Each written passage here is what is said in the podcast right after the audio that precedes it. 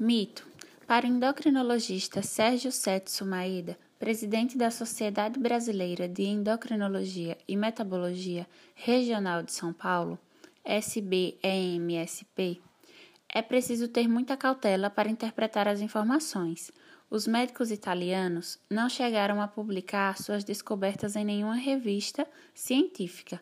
Não se sabe, por exemplo, quantos pacientes foram avaliados e quais eram exatamente seus níveis de vitaminas D. Existem muitas mensagens como essa circulando, mas sem dados para comprová-las. É tudo especulativo, resume o médico.